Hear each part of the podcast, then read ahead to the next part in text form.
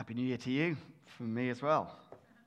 We are, if you've uh, here for the first time, we are on a journey here as Riverside over this year. So, starting in September, we began a year of living life well, where we're exploring what it looks like to have lives that are well lived.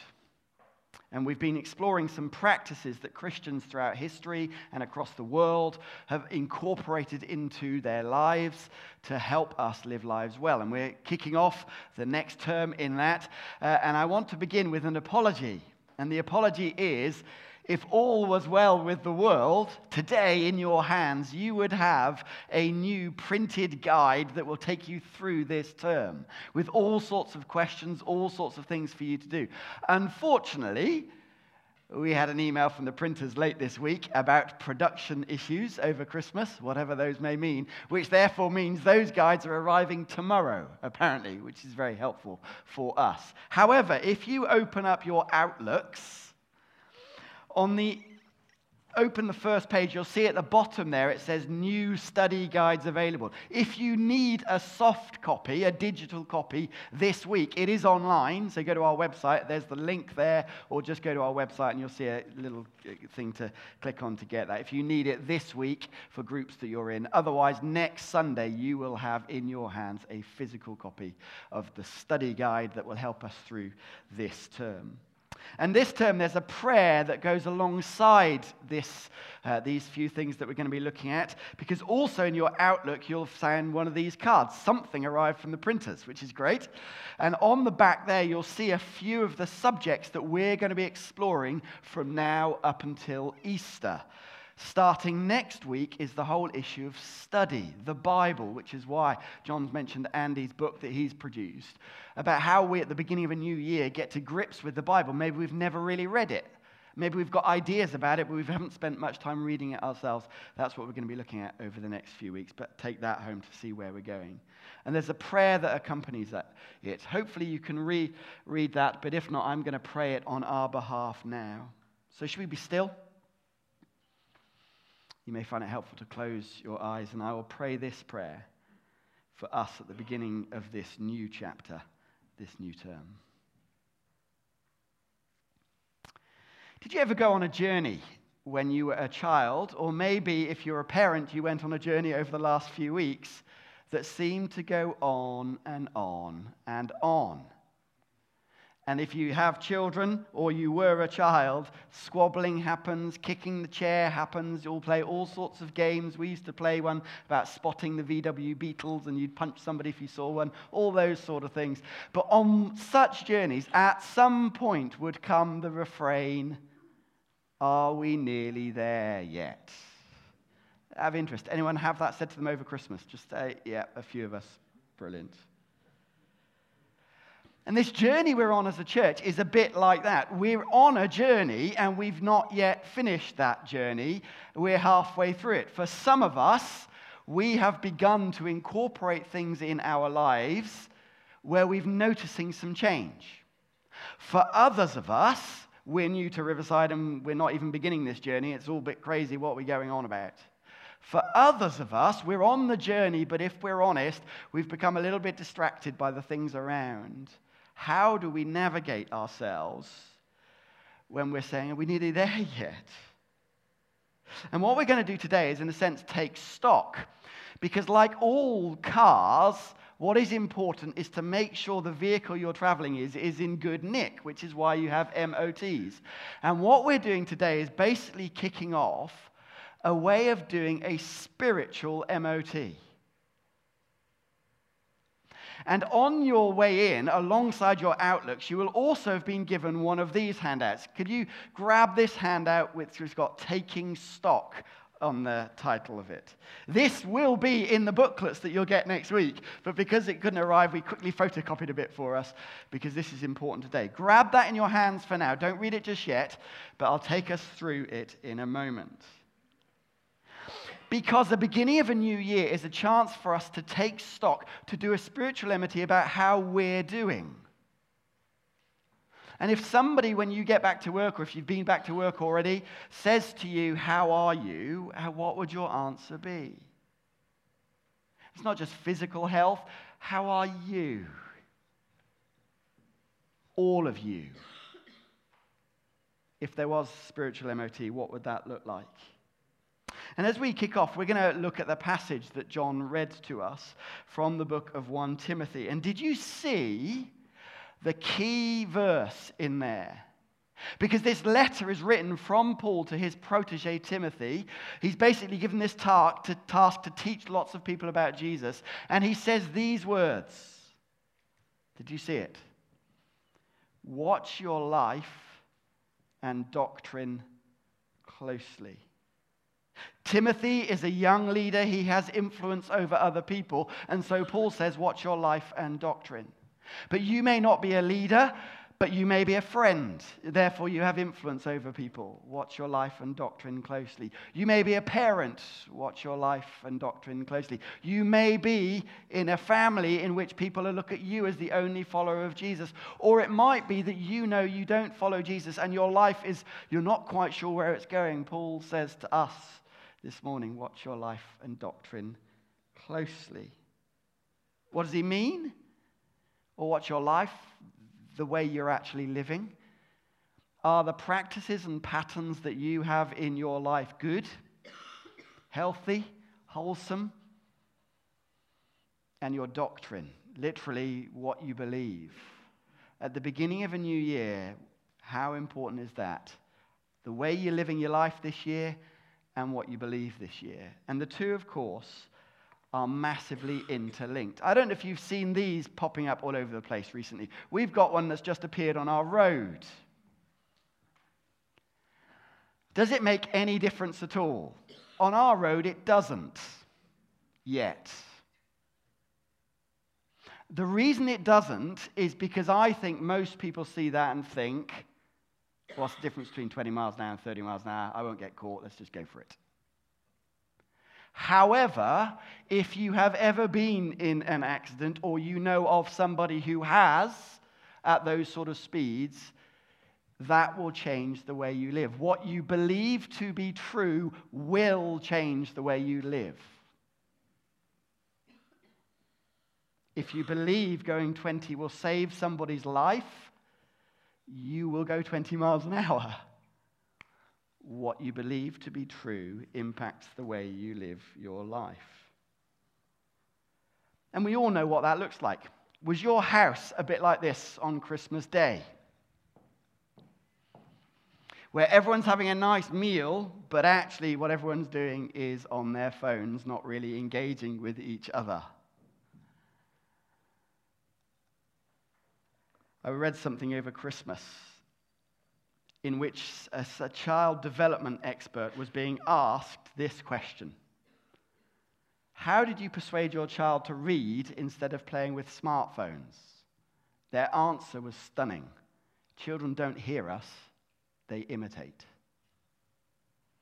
What you believe to be true will impact the way you live your life. Watch your life closely, watch your doctrine closely this year. What do you believe to be true about God? How are you putting it into practice? That's the year ahead of us. That's what we're part of. And the impact for Timothy and the impact for all of us is massive. Did you hear what Paul said? Watch your life and doctrine closely, persevere in them, because if you do, what an impact. For Timothy in his environment, it has a massive impact. But for us in your environment, watch your life, what you live like, what you believe, it will have a massive impact. And so, with that said, I want to help us through this spiritual MOT. If you like, this is just a practical thing for you to then go away and spend some time in your world, whatever that looks like, using the questions on this handout as a way of going, like you take your car to the MOT, to just look back and say, how am I doing? How is my life? How is my quotes doctrine? And as part of that, you may know that we've developed this kind of statement for this kind of next season in the life of Riverside. That we want to be a church that reflects and transforms Birmingham because people belong to thriving communities in which they get to know Jesus. We want to be a church that is different because we're in Birmingham than if we were in Liverpool or if we were in Edinburgh. So we want to better reflect the community we're in. And we want to transform that community, not just reflect it, though, because we are riverside, that river bringing life wherever it goes. And we know that's done in a society that is increasingly fragmented in relationships with so many people on their own by a sense of belonging, that we are family. And family in thriving communities, whether it be a community like this, or over at Moseley, or in Word of Hands, or whether it be a community like a community group or a life group of some sort, where we really belong, but it's something that helps us thrive in all of our fullness as a human being. And how's that all done? By getting to know Jesus more and more. So the questions on this spiritual MOT are on those five things reflecting, transforming, belonging, thriving, and knowing. And you'll see the questions in there. And I'm simply going to go through it now so that you're then set up and able in your time, maybe even this week on a lunch break, late in the night when it's peaceful rather than watching Newsnight or whatever it may be because of Brexit, spending time on your own with God, asking some big questions. God, how am I doing? How's my life? How's what I believe? So let's go through. The first one is this reflecting. We live, don't we, in a fractured world. And the questions in this guide here are simply ways to ask us about our own attitudes towards other people. As a church, we want to increasingly reflect what Birmingham looks like as a church, which is why we have a number of different gatherings. We want that to increase and change. This isn't just a lovely idea, but actually it's a biblical command and a biblical normality. The more we understand the good news of Jesus, the more the way we view other people dramatically changes. So there is no them and us, whatever the them and us looks like. Listen to what Paul said to Timothy. Do you see that? That's why we labor and strive, because we've put our hope in the living God, who is the Savior of all people. Not just middle class white men like me, or whatever that list might look like. I saw this great quote, on Twitter over Christmas from this guy. I've no idea who Ed Litton is, but it's a good quote. When churches are inhabited by people who look alike, think alike, vote alike, we unplug the power of the gospel. Our great witness is when natural born enemies become unnatural born brothers and sisters because of Christ. That is why the church changed the world. We want to better reflect Birmingham. And so as a result, we have to think about our own attitudes towards people that aren't, quotes, like me or like you. And in here, there's simply some questions to help you with that about who you spend time with and why, how you view yourself and how you view other people. Because if we change our attitudes because we realize Jesus is the Savior for all, then how can we view others as being less or more than us? So, reflecting, first set of questions about our own attitudes. Uh, the second thing is this transforming. We want to be a church that reflects Birmingham and transforms Birmingham. Right from the very beginnings of Riverside, our heartbeat has been to make a difference in the city we're in. Like a river going through a barren world, and therefore fruit pops up and plants pop up because it's life giving. We want to bring life to our city, transforming it. Listen again to Paul's words to Timothy. Uh, listen to what he says Godliness has value for all things, holding promise for both the present life and the life to come. He's simply saying, Physical training is good for you. And at the beginning of a new year, there might be some of us that have got New Year's resolutions about getting buff this year, whatever it might be. Doing more exercise, going to the gym a bit more, renewing that membership that you used once last year and may use once again this year, whatever it might be. Physical stuff is good. Watching what you eat is good. But godliness, life, and doctrine has value for all things, holding promise both for now and the life to come. And I love that. Holding a promise. It's not just changing you, it changes your world, your workplace, your neighborhood, your street, your family group, transforming it because you live for a different world. And so in this guide, you'll see some questions asking you about how's your life going?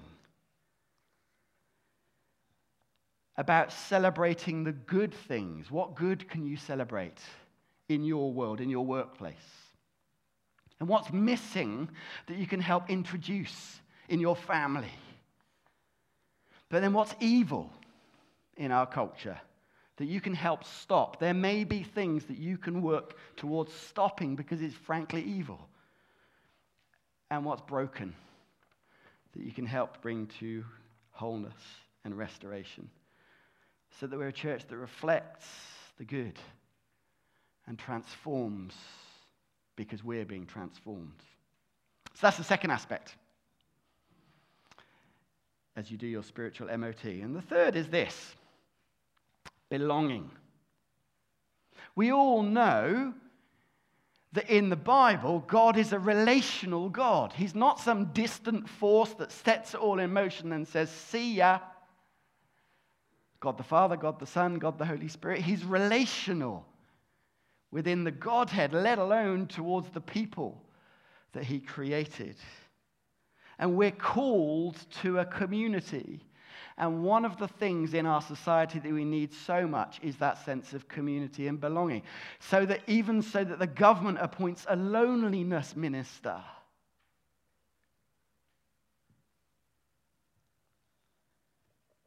So these questions are simply about the people that we belong to and how are those relationships going? Big questions. By belonging, you know what that means. Who are the people that you're kind of committed to? Your family, your friends, your colleagues? How are those relationships going? Because look at what Paul says to Timothy. He tells, tells him to set an example for the believers in speech, in conduct, in love, in faith, in purity. With those closest to us, that can be massively challenging, can't it? I was stunned a little while ago when I read the words of Julian Lennon, John Lennon's son.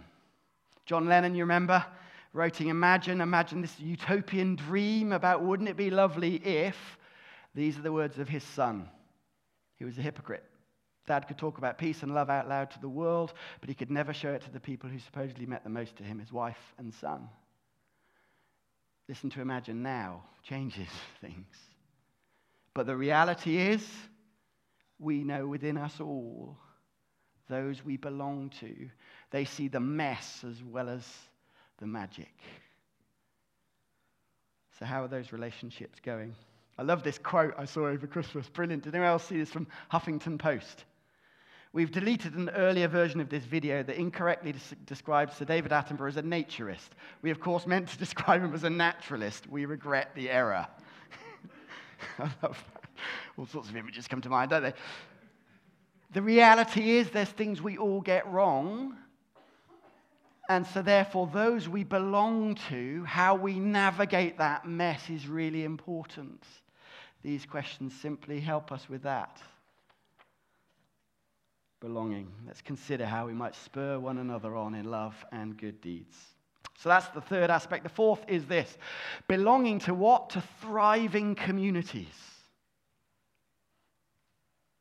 The Bible talks about the word blessed. It's a very kind of church Bible word, isn't it? And actually, what that word means when we were looking at that series on the Sermon of the Mount, where blessed are the weak and so on, blessed are the poor, blessed are those who mourn, the word blessed actually means flourishing, whole, thriving. And these questions are simply a way to ask how uh, am I thriving in life, in all of life, with what I do in work, with what I spend my time in leisure, with my rest, with my attitudes? Am I thriving? And a chance to reflect on the ways we are and the ways we aren't. Listen again to what Paul says to Timothy. Have nothing to do with godless myths and old wives' tales train yourself to be godly. I know there's old wives' tales that I believe to be true that are not good for me. There will be old wives' tales that you believe to be good, that you may think are good, but are not biblical. And there are things that, frankly, we need to change our mindset on to be better thriving. So let me put a few things out there. Some of us will have an unhealthy view of work and rest. That rest is somehow a guilty little secret that we have to keep a bit hidden. Might I suggest that's not biblical? God rested when he created. If we don't think we need to rest, what's that saying about our view of God and us? Or our view of relationships? How a person we think should, quote, complete us if we just find that right person, or we just find that right job, or if we just had a different friendship group or a different family group, they would complete us and all would be well with the world. Might I suggest that is putting a burden on somebody that they cannot bear because we're all broken sinners. Thriving your view of people, your view of yourself, your view of God. Simply some questions to look how are you and how aren't you thriving at the beginning of a new year? And then finally, you strip it all away. All those are good, important, but there is one thing that is the DNA of Riverside. It's simply helping people to get to know Jesus and grow as his followers in Birmingham and way beyond. In other words, knowing Him is the thing that changes us, knowing what He wants for our life. And so, this is the, simply the most important question.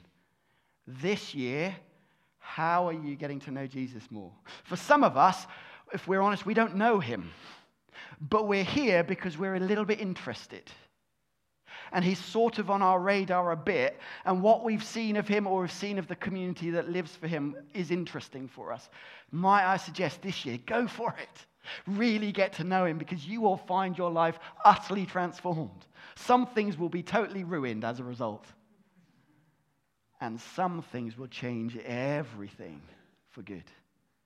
For others of us, we used to know him brilliantly, but if we're honest, we've put him on the back burner a bit, and our life is going over here. And he sort of features. He's in the car a little bit, but we've put him in the boot. We're driving.